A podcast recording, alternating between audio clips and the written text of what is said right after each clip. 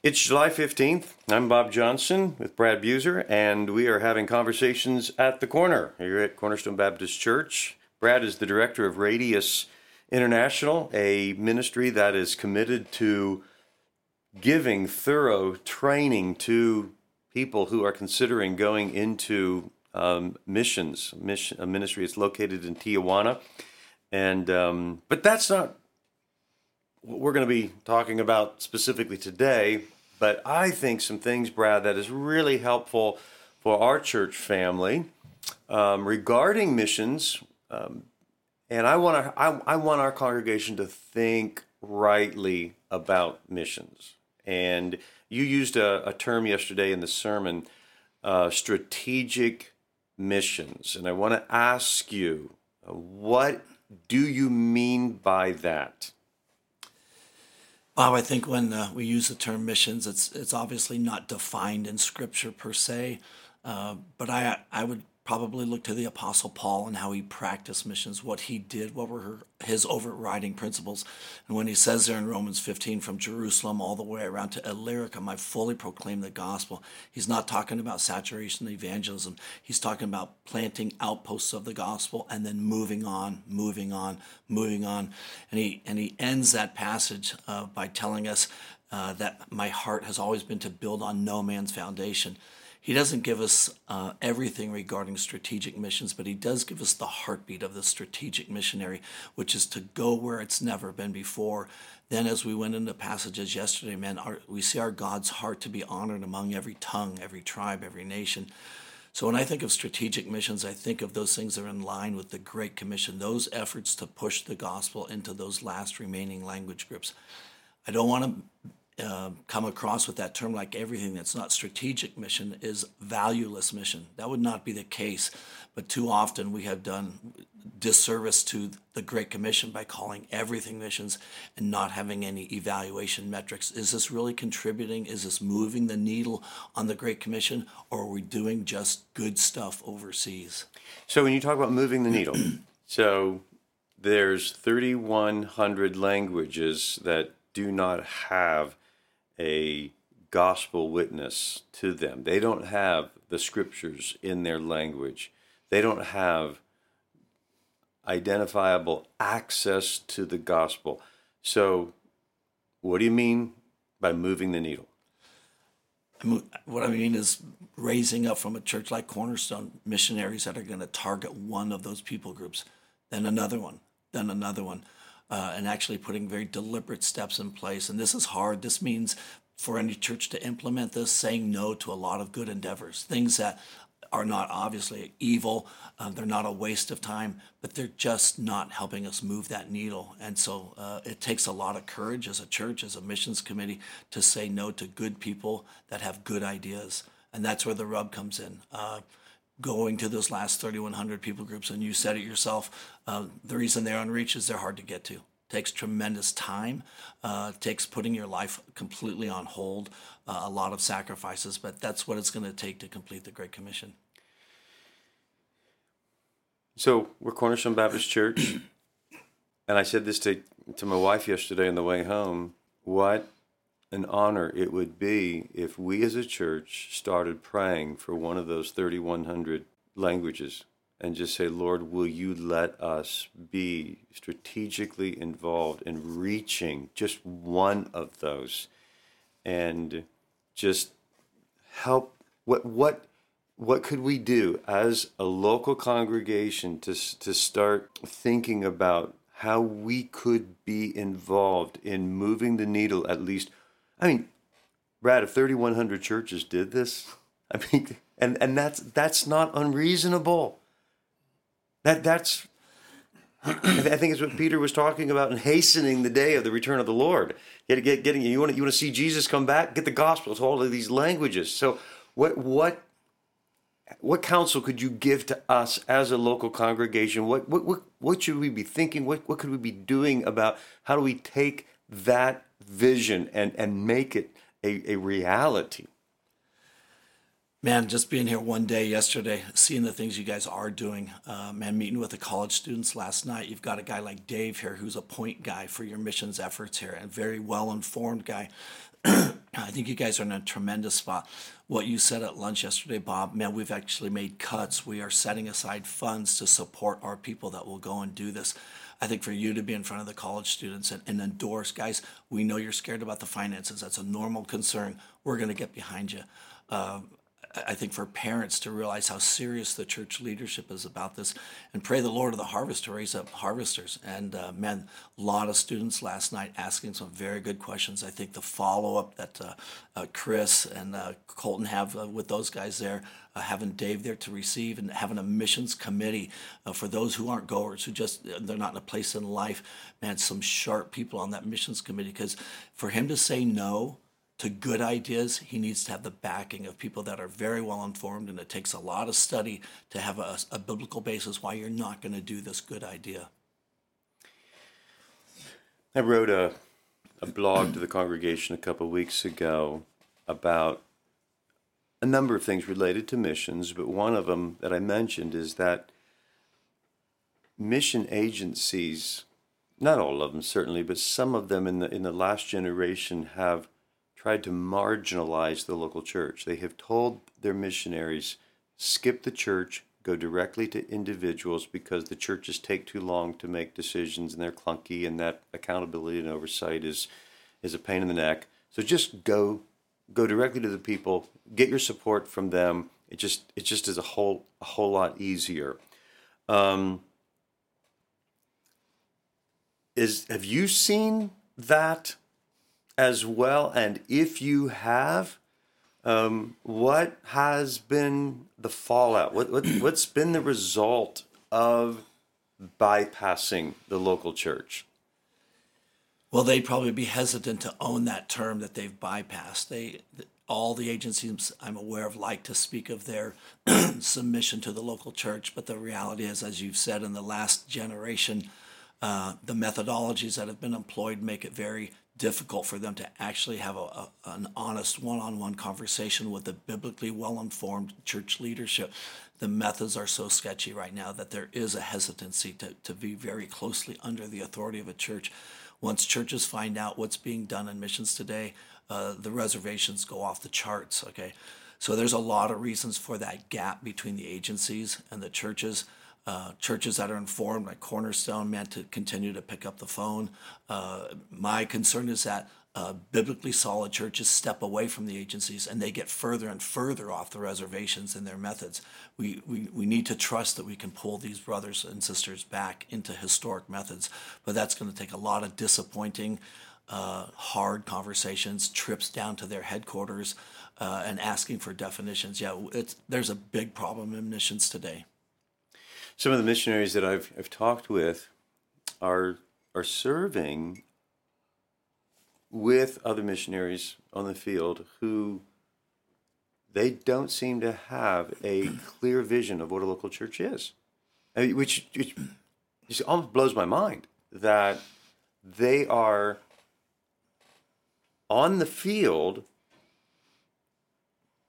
in order to plant local churches, I'm thinking, and they don't really know what a healthy local church is. And that has been a, a rude awakening for me because there have been some assumptions that I have had regarding missionaries and mission agencies in particular and I'm realizing some some of them they give lip service but they don't really understand the priority of a local church. And this is uh, especially common in parachurch ministries uh, that take uh, place oftentimes on college campuses. Uh, you get a guy who's saved in a sophomore year of college. He's discipled by a wonderful ministry, and I praise God for what they do on college campuses. But they're not pushing those young converts into local churches in their college years. They become their church, and then when they want to go overseas, um, they become their sending agency. There's many college ministries that now have become sending agencies, and so they never really have an experience in a local church on what it is to compromise with young and middle-aged and old people. Uh, they don't know about leadership and being underneath leaders that they disagree with, because their leaders have been cool and trendy and and and, and sometimes pandered to them. Uh, all the things that go into being a local church. Uh, yeah, they don't have a firsthand experience and then oftentimes they're not even biblically that well grounded in to understand what a local church is. So it's really no surprise. And then you have sending agencies that are much more. Um, they've been around a lot longer, but they have offloaded that type of uh, training and that, that type of responsibility onto the team. They, they speak of the autonomousness of the team. The team decides what a local uh, church is.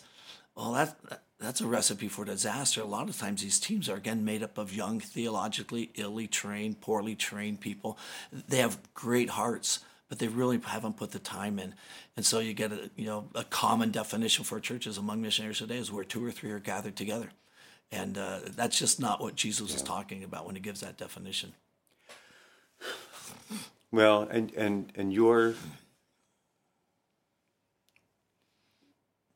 acknowledgement that yeah, there are some really good people, and we need we need to know that that they're not they're not setting out to do something that's wrong. Um, but in many cases, they just don't see and have not been trained with the full picture, and so we as a church, we need to be willing to have clarifying conversations and really find out both from the agency, from the missionaries, what do you mean by that? And be willing to explore in detail so that we don't have these assumptions and then have these frustrations oh yeah down the road the uh, the the things that a church, a local church, should be doing before they send a, a, candidate to Radius. There's a list of them. I'll actually give that to uh, Dave here. Uh, and then, uh, of course, the vetting of the agency. Uh, man, the church needs to be at home with the agency. Uh, agencies are doing less and less in regard to oversight. Uh, evaluation of their work overseas. Uh, it's really become the work of the local church to do that. and I'm and I am a big fan of agencies. When when your new missionaries hit the field, it's wonderful to have somebody who's been there five or ten years and they know how to help them get a visa, get housing. Uh, so I'm not out to do away with the agencies, but man, they are in a very limited role in this day and age. So you're the director of a training center. Um, let's say that Cornerstone um, sends some people to you to be prepared to go into one of these hard to reach groups. Um, what's the I? What are some of the best things we can do for that person in preparation of them going to Radius? Uh, have have them come to you as soon as possible. Talked with numerous uh, college students last night. The sooner you guys are involved in that process to vet them, okay, are they the type of people that you see potential in? Uh, for them to hold on to this idea, and you already know enough about them to realize that's this is not a person who's cut out for a high stress lifestyle. The ones that are cut out for that, man, help them with their major. There are majors that will open more doors. Their college major and majors that will open less doors. Theologically, make sure they know your doctrinal statement. Now, you're not a, a, a four-year Christian college. We're not asking that of our students. In fact, it's better if they don't go to a four-year Christian college because they're going to get into more uh, inaccessible countries that way. But ground them in where you're at and why you're there. Okay, make sure that you feel confident that they, they have a hunger for the scriptures. They're going to continually be learners. Um, for the vast majority of our people who are wanting to honor the Lord and live their lives for for His pleasure, for His glory, and uh, who who want to make the spread of the gospel uh, the priority of their life, but they're not going to be going to another country. How can a church member make missions a priority without actually going to the field? Well, I know my wife's parents are a tremendous example of that, that raising their daughter as an offering to the Lord, praying that the Lord would give her a heart for do this, uh, man, being involved, reading her missionary stories as a young child, endorsing that. It is so common. I would say at least 50% of the students that come to us at Radius, uh, even believing parents, they have to overcome parent parental obstacles. So that's one thing as a parent. Another thing is, man, seek out Dave. Uh, man, how can I serve on the missions committee? Man, to, to have a missions committee that's really up to speed to carry the load as you guys become a sending church to more of your own people. Uh, man, to have you know point people on that missions committee for every single person that's out there that really knows what's going on. There's a lot of work involved with that. It's probably going to take a missionary, a missions house here for your furloughing missionaries that you that are from your church to be able to have roots here. Uh, it's going to take vehicles and somebody to, to do that. It's a very involved thing. We have a, a church about half the size of this, but uh, right now there was a point where we had 10% of our congregation of our members overseas as career missionaries. And so the, the, the automobile fleet, the housing, uh, people leaving their houses to the Lord in their will, uh, obviously living sacrificially to support these people. Uh, when all of us guys were going off, our church leadership was terrified. How do we support them? Uh, the church mm. grew exponentially to be able to do that. Um, from our the kids in that youth group, we have a, a, a little um, uh, cabinet there in the foyer of our church. We have 13 translations uh, of the scriptures done in pioneer areas from a church just because of that youth pastor that had a vision for the world. This church here and, the, and our church wasn't near leadership wise in the place that you guys were, but I'd say get ready for an explosion. It could really happen. It will stretch you at every level. And uh, man, it, exciting days could be coming very quickly.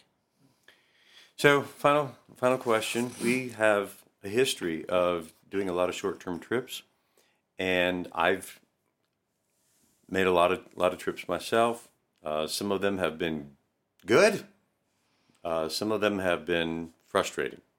From your perspective, um, is there any value to short-term mission trips, and if so, what makes a short-term trip good? Yeah.